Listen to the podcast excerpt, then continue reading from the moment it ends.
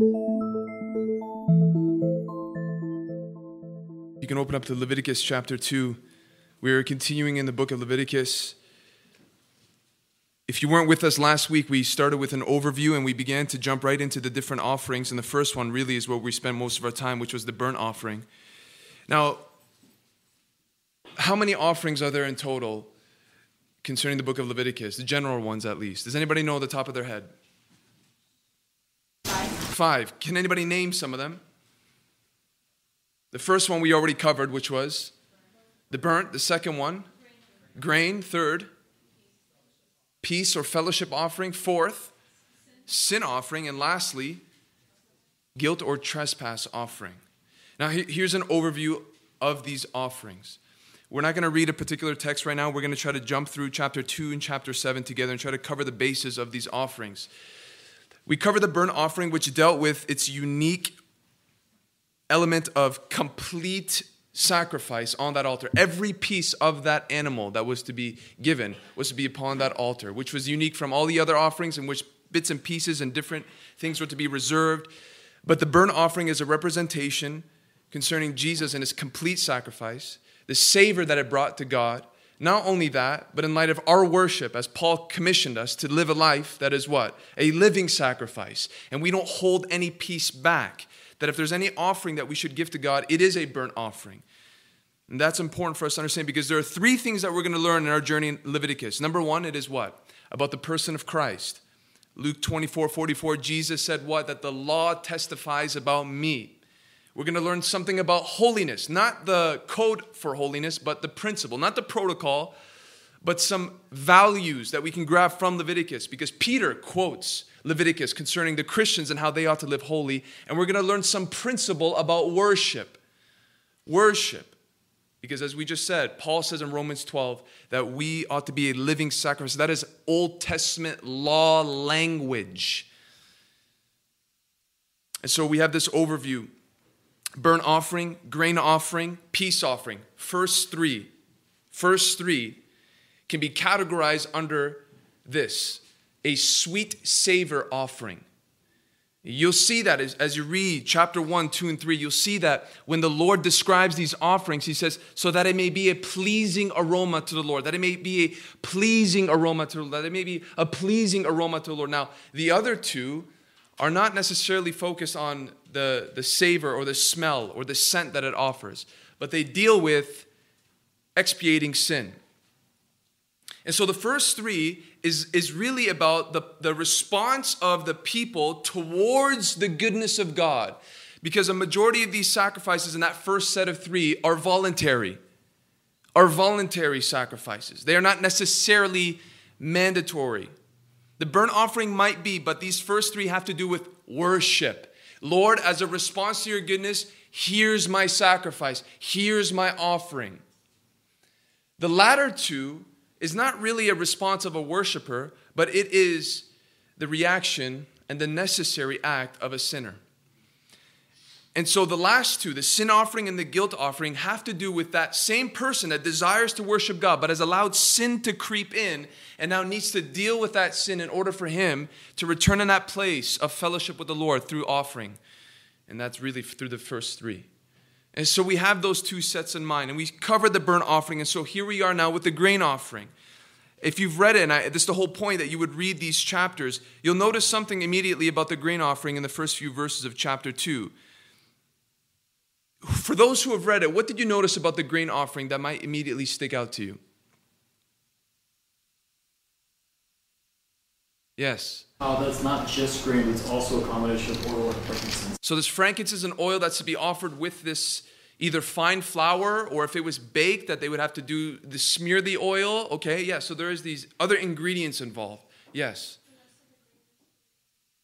So, there's a portion that would go to the priest that they may eat of it. Yes, this is part of the priesthood in which they would receive some portion of food for their service. Unleavened. Unleavened flour, unleavened bread. Yes, that's crucial. So now things are going off in our minds. What else about this offering? Can't have honey. Can have honey, can have leaven. Yes. Only oil and frankincense. Anything else?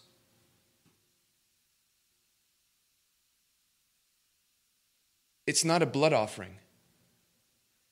There's no blood in this offering. And if we look at these other sacrifices in light of Christ's sacrifice on the cross concerning his shed blood, then this offering doesn't necessarily speak about his sacrifice on the cross as much as it does speak about the sacrifice that he's lived throughout his life.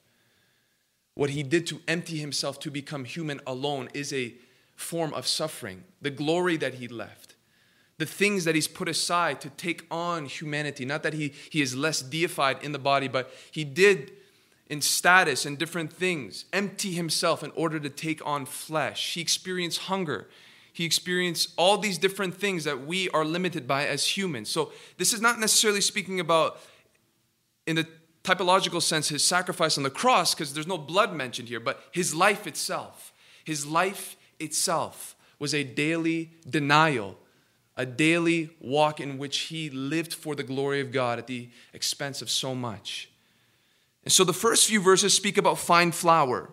Verse 1 to 3 speak about fine flour and how really it's just to be burned on the altar and it's supposed to be either baked if you don't want to burn on the altar on a griddle, unleavened mixed with oil, cooked on a pan. And here's the purpose of this this unleavened bread that was to be granted. It's a food offering to the Lord. Not that God eats it, but it's an expression of fellowship, and it's something that which God would take pleasure in. And there are certain rules that need to be followed in order for this to be a pleasing sacrifice. There is two main rules here, and we already mentioned it. One, that there wasn't supposed to be leaven or honey. Why? What does leaven represent? Sin. We know that. And there's something interesting in verse 13. If you go to verse 13, look what it says here. You shall season all your grain offerings with salt you shall not let the salt of the covenant with your God be missing from your grain offering. With all your offerings, you shall offer salt. He mentions three times in one verse that if you're going to give this grain offering, it better be saturated with salt. And there's a, a phrase there that we might be unfamiliar with. What is that phrase? The covenant of salt. Does anybody know what the covenant of salt could be speaking of?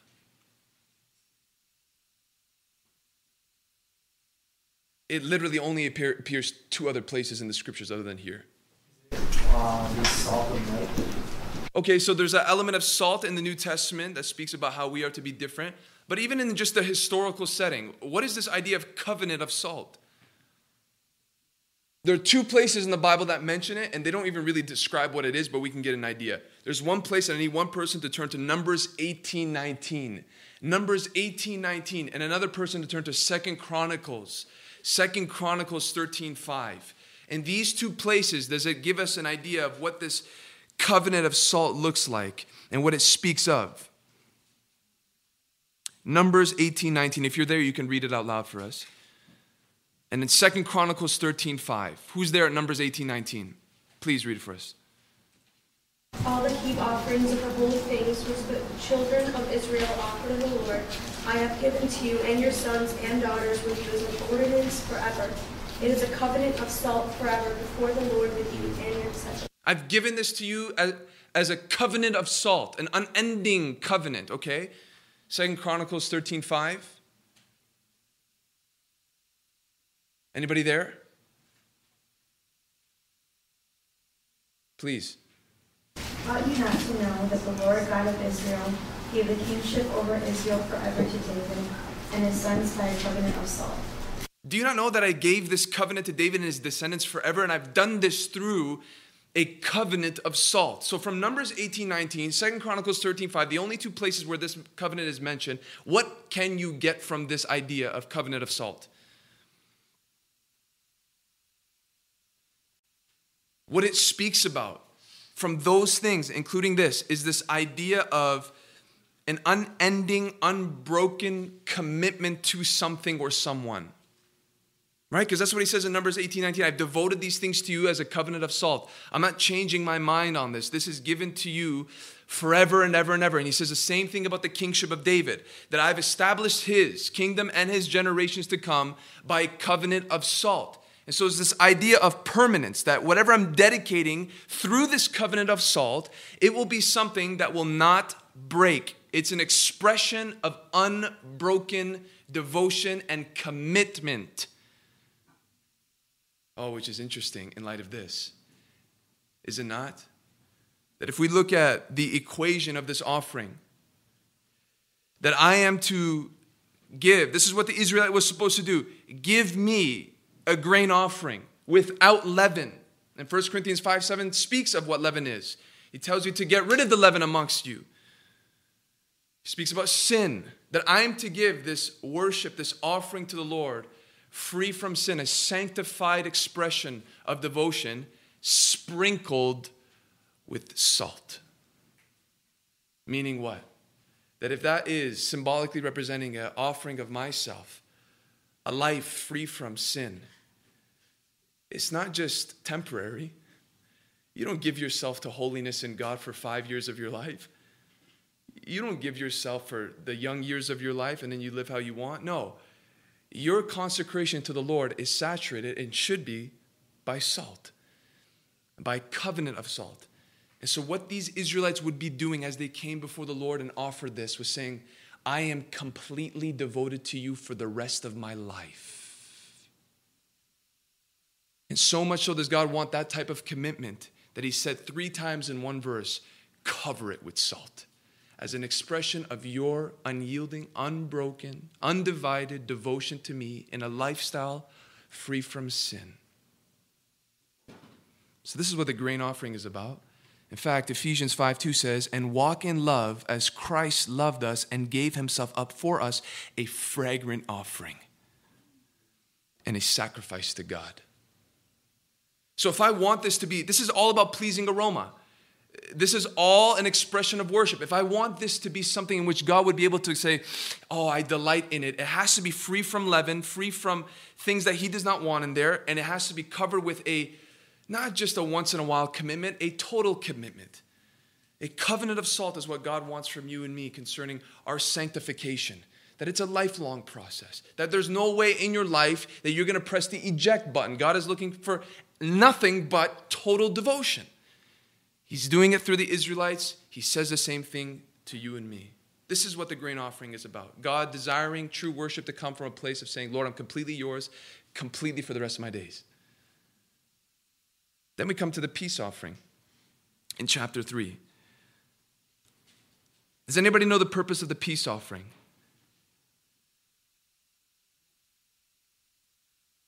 There is blood in this one. So there is blood in this one, absolutely. Well, when we look at chapter 1, 2, 3, 4, 5, it speaks about what these offerings are. When you look at chapter 6 and 7 of Leviticus, God gives greater detail of how these sacrifices are to be implemented. So we get the descriptions in the first five chapters, and in the sixth and seventh chapter, we get a description not of what the sacrifice is, but how it ought to be given. And so we're going to look here even at chapter 7, verse 12, and that there is three ways of giving this offering chapter 7, verse 12.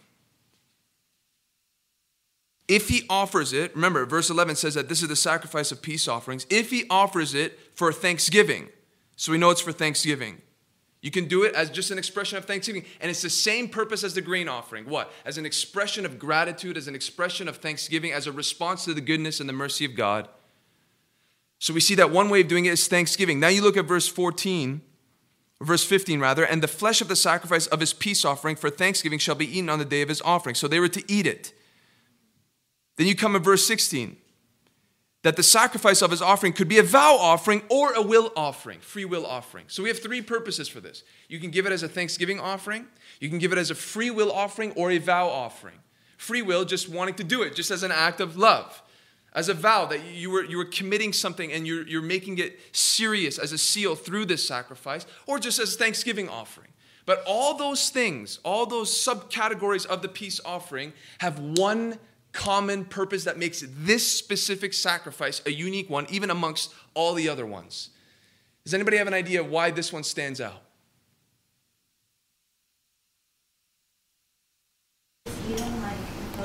It's eaten in fellowship. That is exactly the point.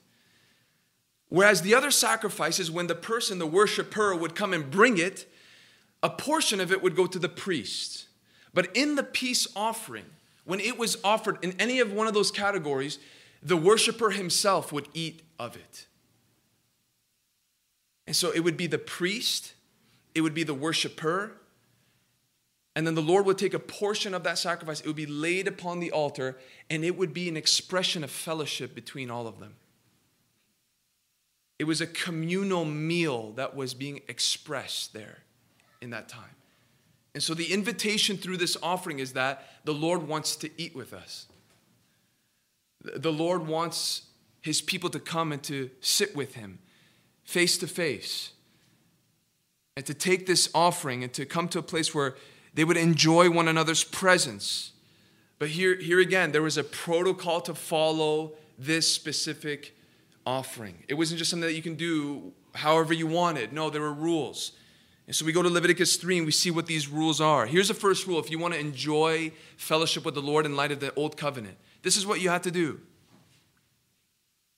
Verse 1 of Leviticus 3 If his offering is a sacrifice of peace offering, if he offers an animal from the herd, male or female, he shall offer it without blemish before the Lord, and he shall lay his hand on the head of his offering and kill it at the entrance of the tent of meeting, and Aaron's sons, the priest, shall throw the blood against the sides of the altar.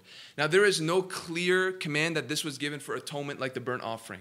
The burnt offering was given for atonement. Here it's not necessarily explicitly said, but we get the idea that if all of these practices are taking place, then surely there is some kind of transfer of sin that's taking place in this offering, even. Which tells me something if I want to enjoy fellowship with the Lord. It tells you something. That the first step, the first step for you and I to come into any communal experience with God is that you need a substitute to take your sins that your hands need to be laid upon a sacrifice, that all your iniquities and transgressions would be placed upon that animal and it would be slayed on your behalf. So it is with Christ. And there are beautiful hymns out there that speak about laying your hands upon the cross on Calvary and allowing your transgressions to be given over to Him. That is the first step for that great exchange to take place in order for you to take that very first step with the Lord. You and I have no portion with God. You have no portion with God unless you've given yourself by that act of faith of saying, Lord, here's my sins and give me your righteousness. That's the first step. But this is the beautiful thing about this. The second idea here is look at verse 5 of Leviticus 3 here. Then Aaron's son shall burn it on the altar on top of the burnt offering, which is on the wood on the fire, it is a food offering with a pleasing aroma to the Lord. And so, specifically, and this is even repeated in Leviticus 6:12, specifically that the peace offering, which was an animal, that the fat of this animal was to be placed on top of the burnt offering. He repeats it twice. Now we understand that the burnt offering is a picture of Christ as well, but it is also a picture of we just what we just said earlier of what? My life and every piece of my existence and my heart and my thoughts and my energy ought to be placed on the altar. And the Lord is describing the peace offering in such a way that it could not be separated from the burnt offering. You could not give your peace offering apart from the foundation of the burnt offering being laid, which tells me something that you and I cannot know true peace and fellowship with God until you first give everything to Him. You can't. There's just no other way. The same way that peace offering needed to be upon that burnt offering, you experiencing any type of intimacy with God cannot be known unless that foundation is laid and it is you giving every piece of yourself to Him. That's what He's saying here. The peace offering ought to be placed on top of the burnt offering because only the mingling of those two things can really offer up that perfume that I'm looking for, that fragrance from your life. And so when you try to connect the burnt offering again, as we talked last week about how people try to reserve a piece of themselves and give God 95%, and they attempt to enter into this intimate relationship with the Lord, they've disqualified themselves because they haven't placed it upon a burnt offering. You know how many people are walking like that today? So the Lord says, No, no, no, no. I want it placed on the first initial sacrifice that I have given you, that I've instituted, because I want nothing less than 100%. This is what he speaks about in the peace offering. But not only that, there's something about God desiring the best from us in this offering. How do we see that? Look at verse 16. What does it say in verse 16?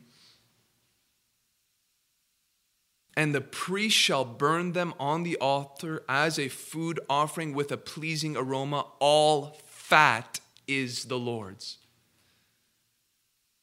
Why does he want the fat? Does anybody have an idea? Yes? Yes, does it represent our sin? Not quite, but that's a good that's a good guess. There's something about the fat of an animal. Provides flavor, provides sweetness. Okay, which speaks of what kind of quality of it? It's, it's pleasing and sweet quality. Pleasing and sweet, would you say? And it's argued that it's probably the best part. Concerning the Lord, it's probably the best part. And there's language in the Bible, we won't have time to go through it, where he speaks about how the fat of something is, is the best. So the fat of something is the, the greatest blessing. The fat of something is what you really enjoy of it. The fat of the land, all these different things that we see in Scripture. That, that could be argued, that the Lord is asking for the best of that sacrifice for himself. But really, if we just make it simple, what the Lord is asking of is whatever he's asking of. That he's just simply laying it out and saying, This portion do I want for myself, and I don't want you to keep it for yourself. And so, you and I, as well, even as we walk out in this sacrifice, we have to be able to know His prescription for what He requires from us. That to be completely devoted to Him, yes, com- yes, our lives as a whole, but there are specific things that He wants from you and me. And this is what He says. And, and this is an amazing thing. There are two men who directly violated this law. And this is why it's so important to understand the Levitical law, because you won't understand the narratives in the scripture. He says, I want the fat. And if that's the best of the sacrifice, I think to some degree there is an application there to us that we don't just give God what we have, we give God the best of what we have. I don't just want you to give, like, you can just give yourself in the sense of just being there and being, pre- like, you can be present in this room, but your mind is elsewhere right now as, as I'm speaking. You can give yourself to the service of the Lord, but you're not really giving yourself to the service of the Lord. You're not doing it with all your heart, like Colossians says. You're not doing it with all your strength. You're not doing it with all your desire. God's like, I don't want that. Even these, act, these ritualistic offerings, God Himself, even in the Old Covenant, says, I don't want you to do it if your heart is far from me. Even these acts, do I want your entire being to be involved in the process? And so God wants the best from us. He doesn't want the, the, the, the leftovers of our lives. Can you think of the two men that violated this law in the scripture? They were kind of a team together, unfortunately. Was it Aaron's sons? Close, good guess, but it's not. Eli's sons. 1 Samuel 2:15. This is describing the rebellion of the, the brothers who were Eli's sons, who were priests. This just shows you how understanding the Levitical law will bring light to narratives. 1 Samuel 2:15. Moreover, before the fat was burned, when the worshiper, when the Israelite would come and offer his sacrifice and, and obey this command, I want to give the fat to the Lord. In 1 Samuel 2:15, before the fat was burned, the priest's servant would come and say to the man who was sacrificing, Give meat for the priest to roast, for he will not accept boiled meat from you, but only raw. And if the man said to him, Let him burn the fat first, and then take as much as you wish, he would say, No, you must give it now, and if not, I will take it by force. Right there, do we see it? That instead of giving to the Lord what was due unto him, they took what belonged to him and applied it for selfish gain, for their own pleasure, for their own desire, for their own purposes. And it says right after this that they brought great contempt concerning the sacred things of God. Now, if you read that and you don't understand what the peace offering is, you might not, it might not click for you. But when you understand that God instituted that this would be offered complete, just the fat, and you take the rest, and they say, No, I want the, I want the fat as well. I want to give nothing to God, but I want it all for me. That's what's being said in that, that act. And so there's a portion of me that God wants dedicated to Himself. So if God says, I want you to spend time with me, God, I'm going to give you that portion. If He says, I want you to meet me in my word, God, I'm going to give you that portion. If He wants me to be completely involved and putting Him first and being, and being committed to a certain ministry and not half heartedly doing it, then I'm going to give it to Him. I'm going to give Him my best. I'm not just going to give Him random things. And nor am I going to reserve to myself what I want for myself and give God what He whether he wants it or not doesn't matter because he's, he should be happy that I'm giving him any, anything anyway.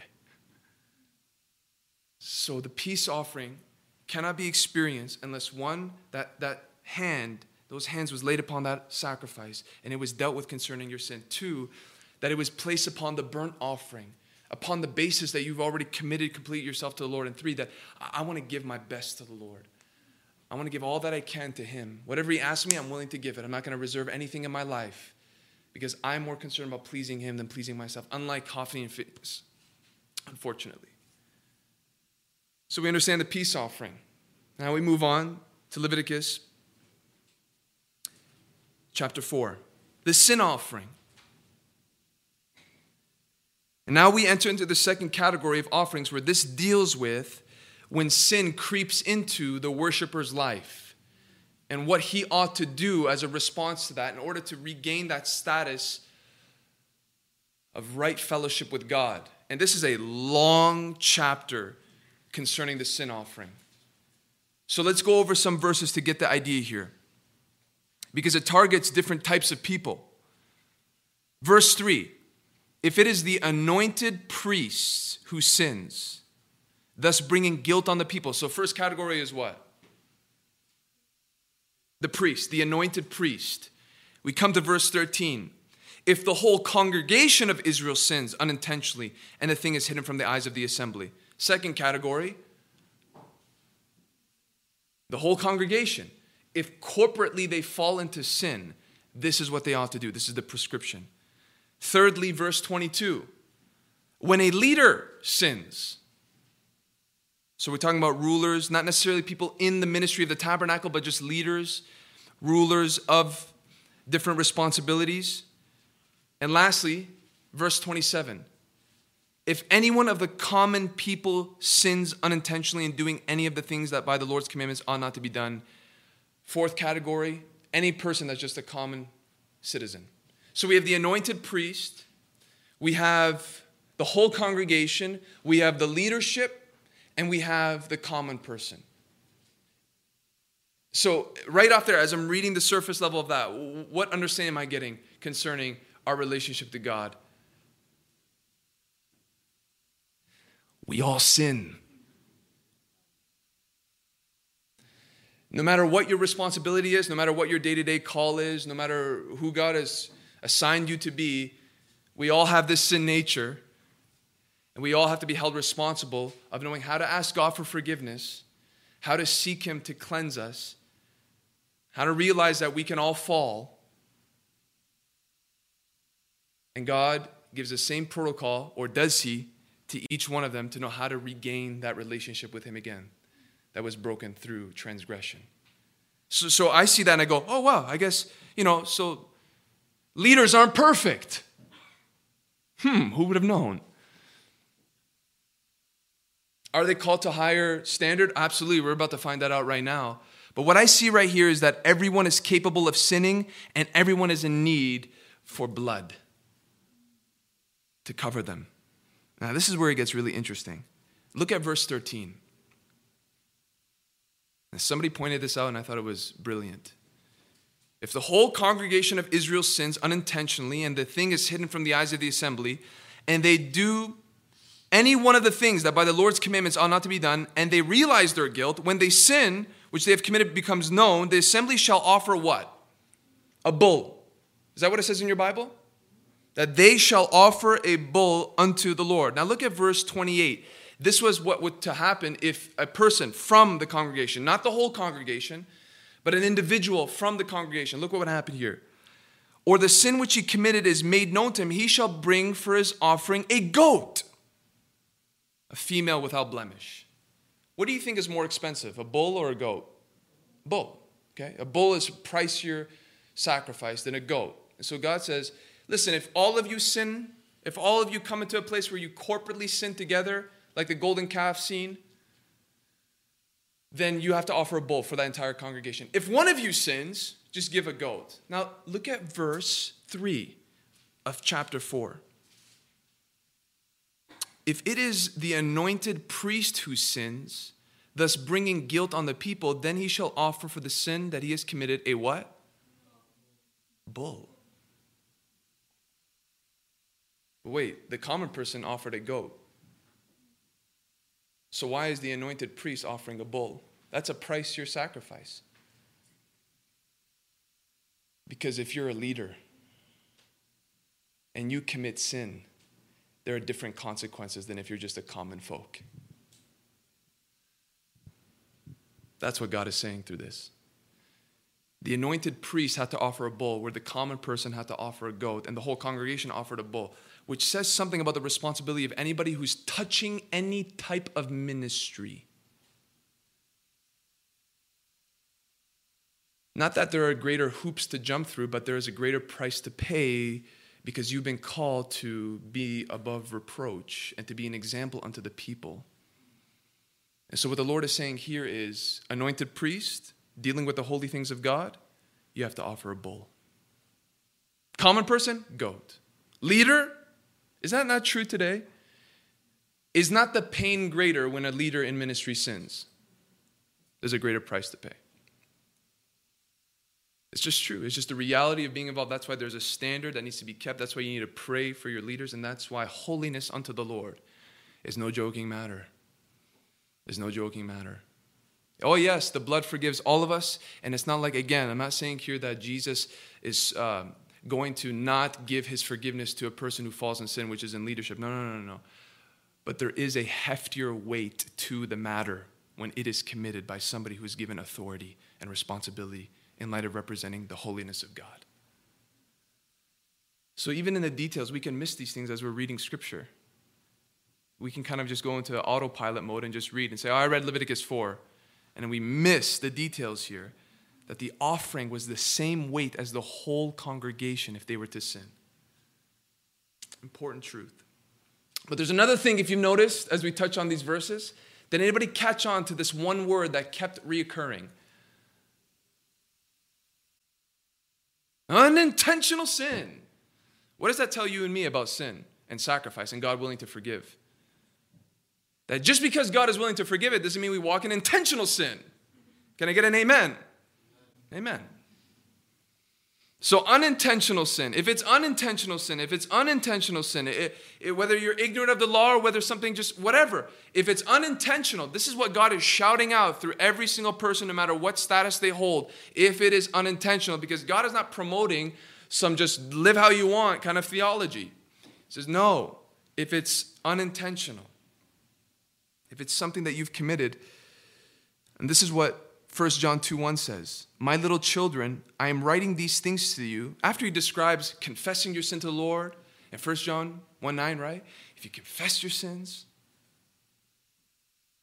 He's willing to forgive you. The blood of Jesus forgive. He says all those wonderful things. Then he comes to chapter 2, verse 1. He says this I am writing these things to you so that you may not sin. I'm not talking to you about the grace of God so that you can sin. I'm not talking about the precious power of God to, through his blood to wash you from your sin so that you can do it. He says, No, I'm writing these things so you don't do it. But, what does he say? If anyone does sin, because it happens, we have an advocate with the Father, Jesus Christ, the righteous. I know this is simple, but God seems to really want to embed it in our minds, even in the Levitical law, that I'm not calling you to live how you want and then just come and offer a sacrifice just to repent and do it and repent and do it and forgive and re- no. Unintentional sin.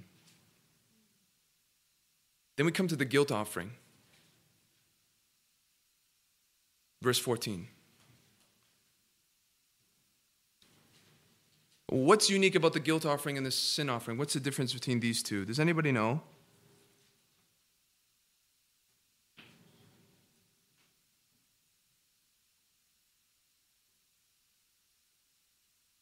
Both have to do about expediating sin. Both have to do about covering sin. But there's something about the guilt offering that's unique from the sin offering. The sin offering speaks about general sins, whereas the guilt offering targets sins that are committed to injure others or to defile any sacred thing of God. And really, what's unique about the guilt offering is that not only was an animal to be sacrificed, but there was to be restitution made concerning your neighbor's property or the holy things of God that you have profaned. And so, the first here, if we see here, the first two verses from 14 to 16 deal with sins against the holy things of God. From 17 to 19, it talks about breaking the commandments of God. And here, the sins against someone's neighbors in chapter 6, from 1 to 7. So look at 6, verse 4, chapter 6, verse 4, to get an idea of what happens here if you were to sin against your neighbor. If he has sinned and has realized his guilt and will restore what he took by robbery or what he got by oppression or the t- deposit that was committed to him or the lost thing that he found or anything about which was sworn falsely, he shall restore it in full and shall add a fifth to it and give it to him who it belongs on the day he realizes his guilt. So not only was there to be this restitution, but 20% of its value was to be also on top given. And then an animal sacrifice to receive forgiveness of sin. Why all that long process? Why do you think? So that you wouldn't do it again. As simple as that. I know it's deep. So that you won't do it again. How many things we would not do as much if we knew that we had to pay it in full and, and pay 20% more on top of that? And this is what God is trying to do. He's trying to, he's trying to tame this sin nature by adding consequences to these actions. When you injure others, see, some sins you don't necessarily injure others. That's mostly the inner life, right? What people don't see. But there's a different consequence when we involve others in our sin as well that have a different price. There's a different price to pay. And so, really, with the guilt offering, there is an idea of restitution here that should be hand in hand with your repentance. Just an open question. Is restitution something that a Christian should do in the repentance, do you think? What do I mean by restitution? That if you've done something wrong to somebody, that you go out of your way to make sure that you recover that wrong and not just ask for forgiveness. Is restitution a biblical thing? Yes. In light of the new covenant? If so, explain why. Got the verse that talks about you should go to your brother before coming to the altar. and Let him know. Yes, if you sinned against him, to go up to him before you worship the Lord. Absolutely, that's a good verse. Yeah. Yes. If your brother asks for forgiveness, um, seven times, seventy times forgive him. Sure. So these, this is talking about forgiveness. I'm talking about restitution in the sense of giving something back concerning certain sins that would really take something from someone that goes beyond an apology. Somebody said the name. Does anybody know which character in the Bible did something? Zacchaeus! Luke 19. Luke 19.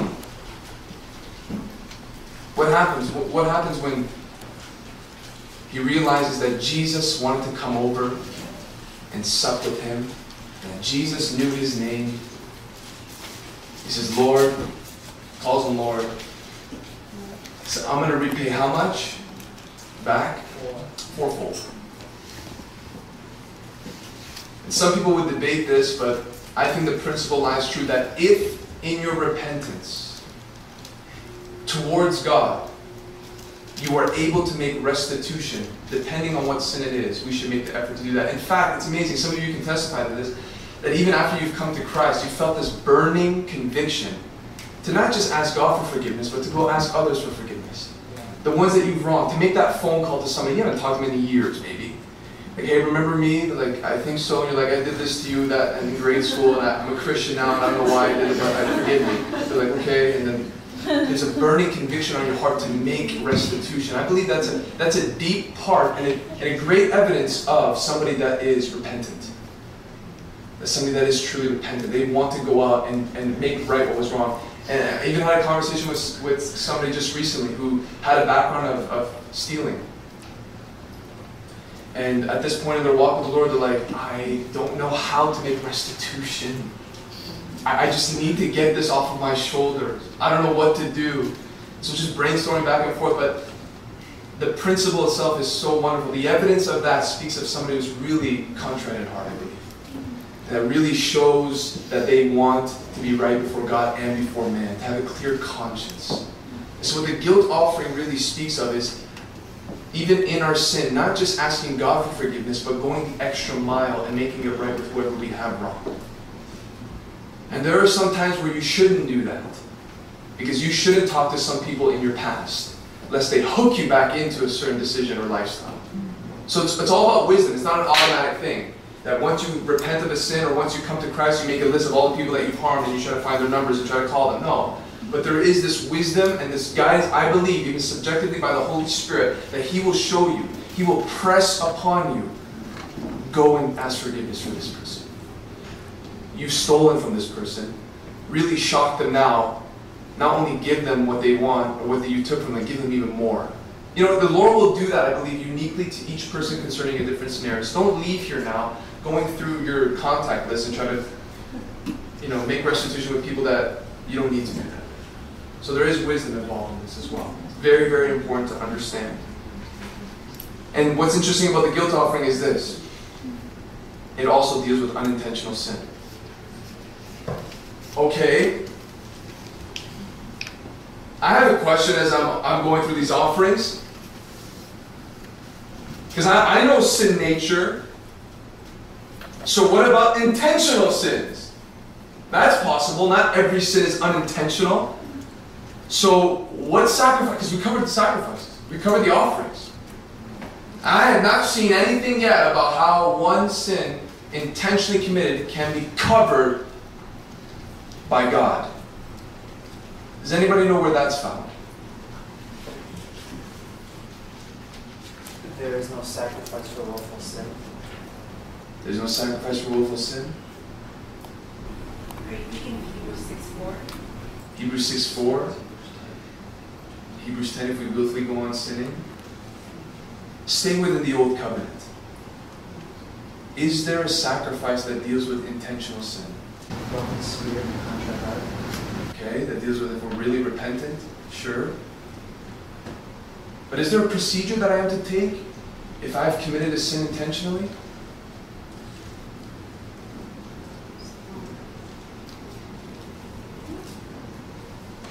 Are they supposed to be like outside? Supposed to go into loneliness or something? Oh, say that again. Say that again. Separation or something? If they do willful sin, that they would be cut off. Okay, there are consequences to certain sins, but remain in, remain in this, this lane. Is there a sacrifice that is to take place to cover not just unintentional sin, but intentional sin? If yes, then what is that sacrifice? If no, then the old covenant people must have been in deep trouble, and they were in deep trouble to some degree. But they wouldn't have moved forward very much if there was not a sin offering for intentional sin. Leviticus 16. Leviticus 16. What does Leviticus 16 speak about? Say it if you know it. Leviticus 16. What sacrifice are we talking about? Leviticus 16. It's there. Whoever's there first, say it.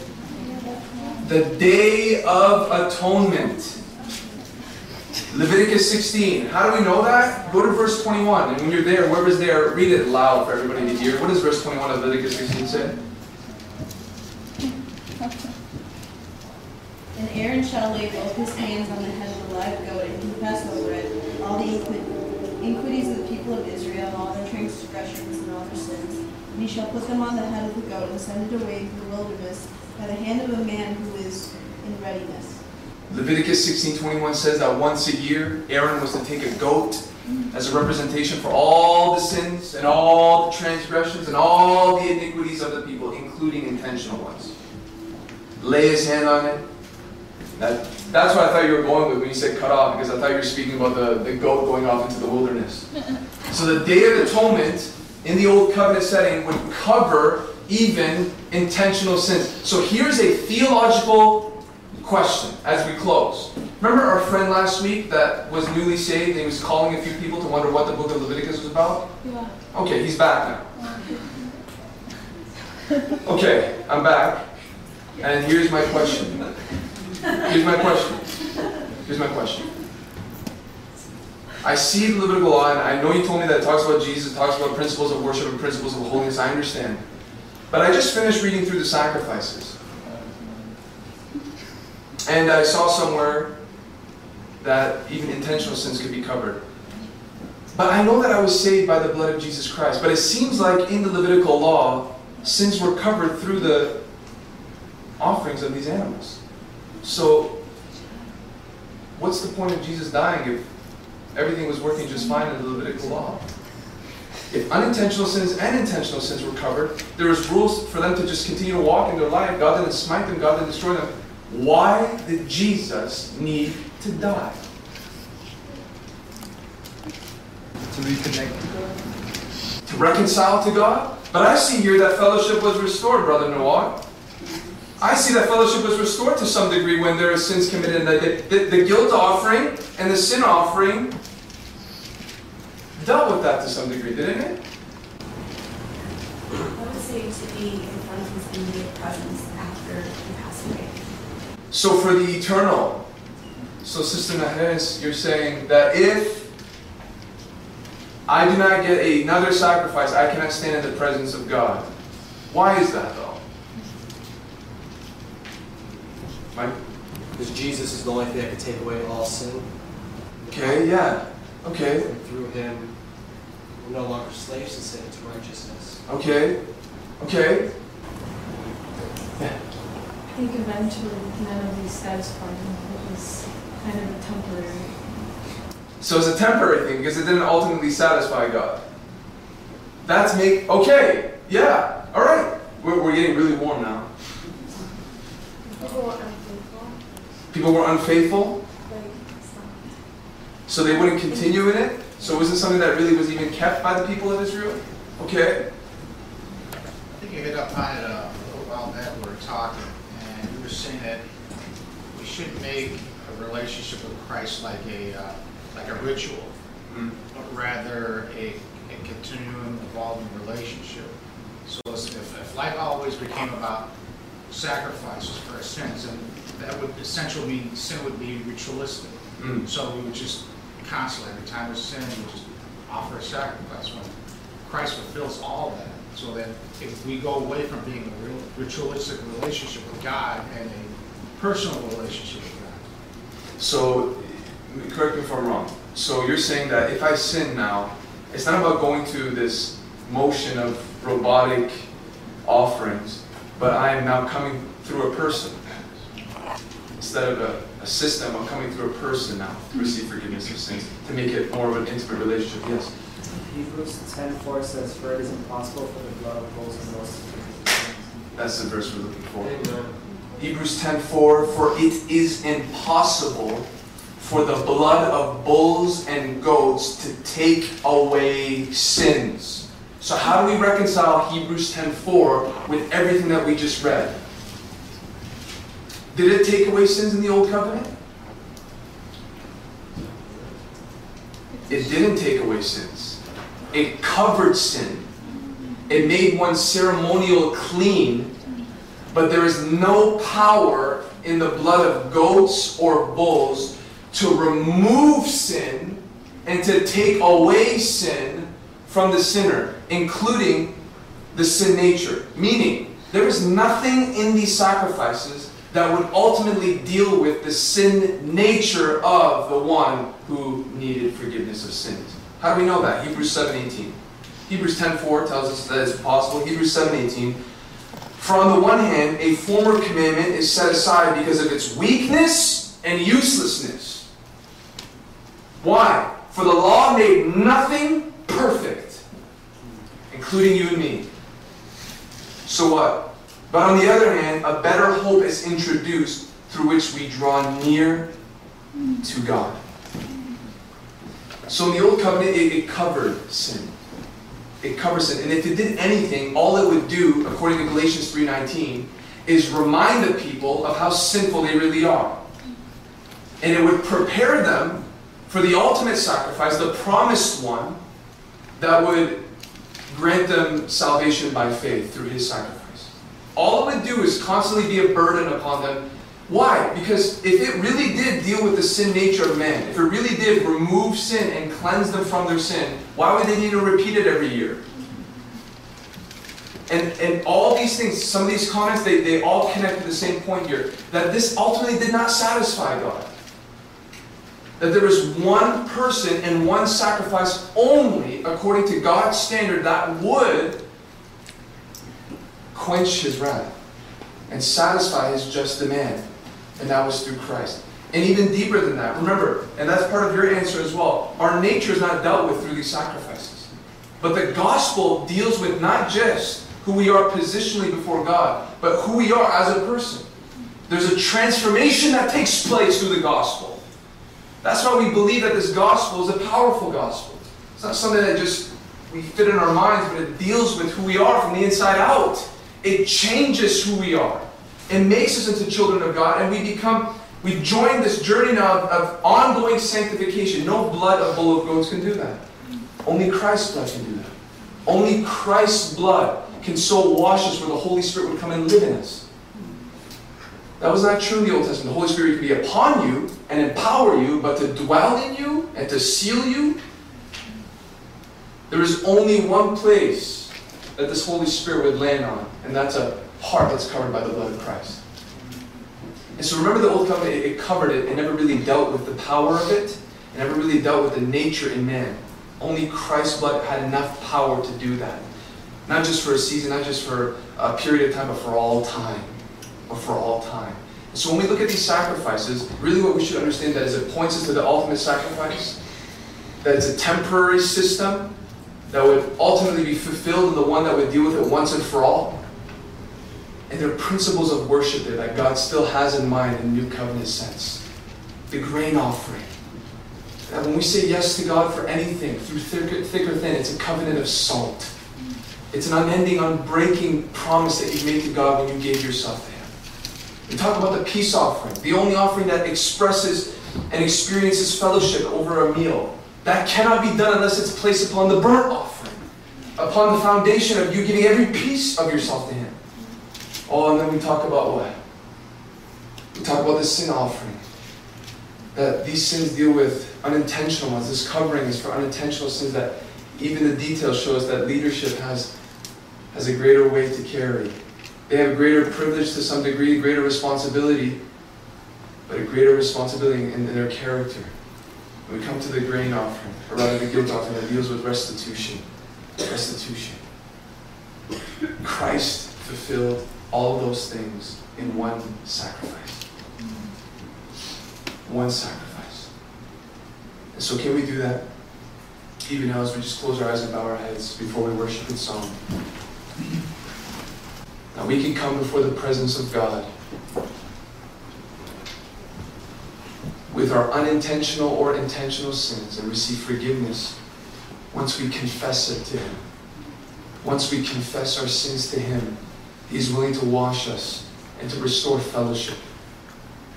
Whether you're a leader or not, whether you're an anointed priest or a common person.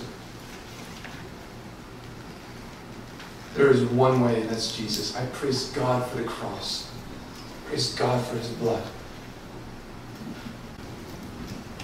Father, tonight, in light of the book of Leviticus, we thank you for the gospel.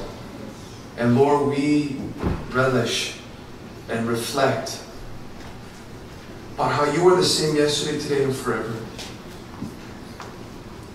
We thank you for the new covenant. We thank you that there are principles to learn from the old covenant, but we thank you for the security and the peace and joy we have in the new covenant. Lord, if anybody in here has been dull in light of everything that's been heard, would you awaken our hearts to the reality of the power of the blood of Jesus? That he is now seated at your right hand, even now as we pray. Resting from his work because his sacrifice deals with all time, all peoples. And we thank you that it's as simple as coming to you just like we are right now and saying, Lord, wash me clean. I want fellowship with you. I want to commune with you. But Lord, I don't come with a bull. I don't come with a goat. I don't come with grain in my hand.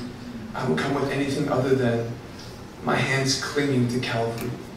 Saying, Lord, this is all I have. Here I am at the foot of the cross. Wash me afresh. I want to know you deeper. So, Lord, we, we want to sing to you now. We want to sing about the precious blood, the power of that blood, the grace found in that blood.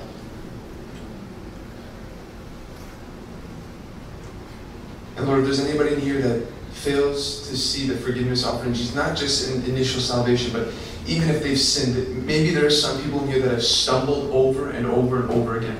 Maybe somebody in here is so discouraged because they just stumbled even before they came here. But Lord, may they also know that all they have to do is call upon the blood of Jesus and you're willing to forgive. Help us not live in a way where we intentionally sin. Help us to live in a way in which if we sin, it's a slip of the flesh, Lord. And that if we do sin, that it would grieve us and convict us. We want to be a people sensitive to this.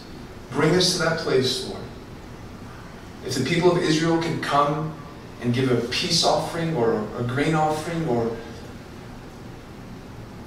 any type of offering that requires slaughter and blood and mess, just as a response of your grace. Lord, here we come with our voices, our hands, our strength to say, Lord, we love you. Thank you for what you've done for us. May from this place, may there unending praise day and night unto you. In Jesus' name we pray.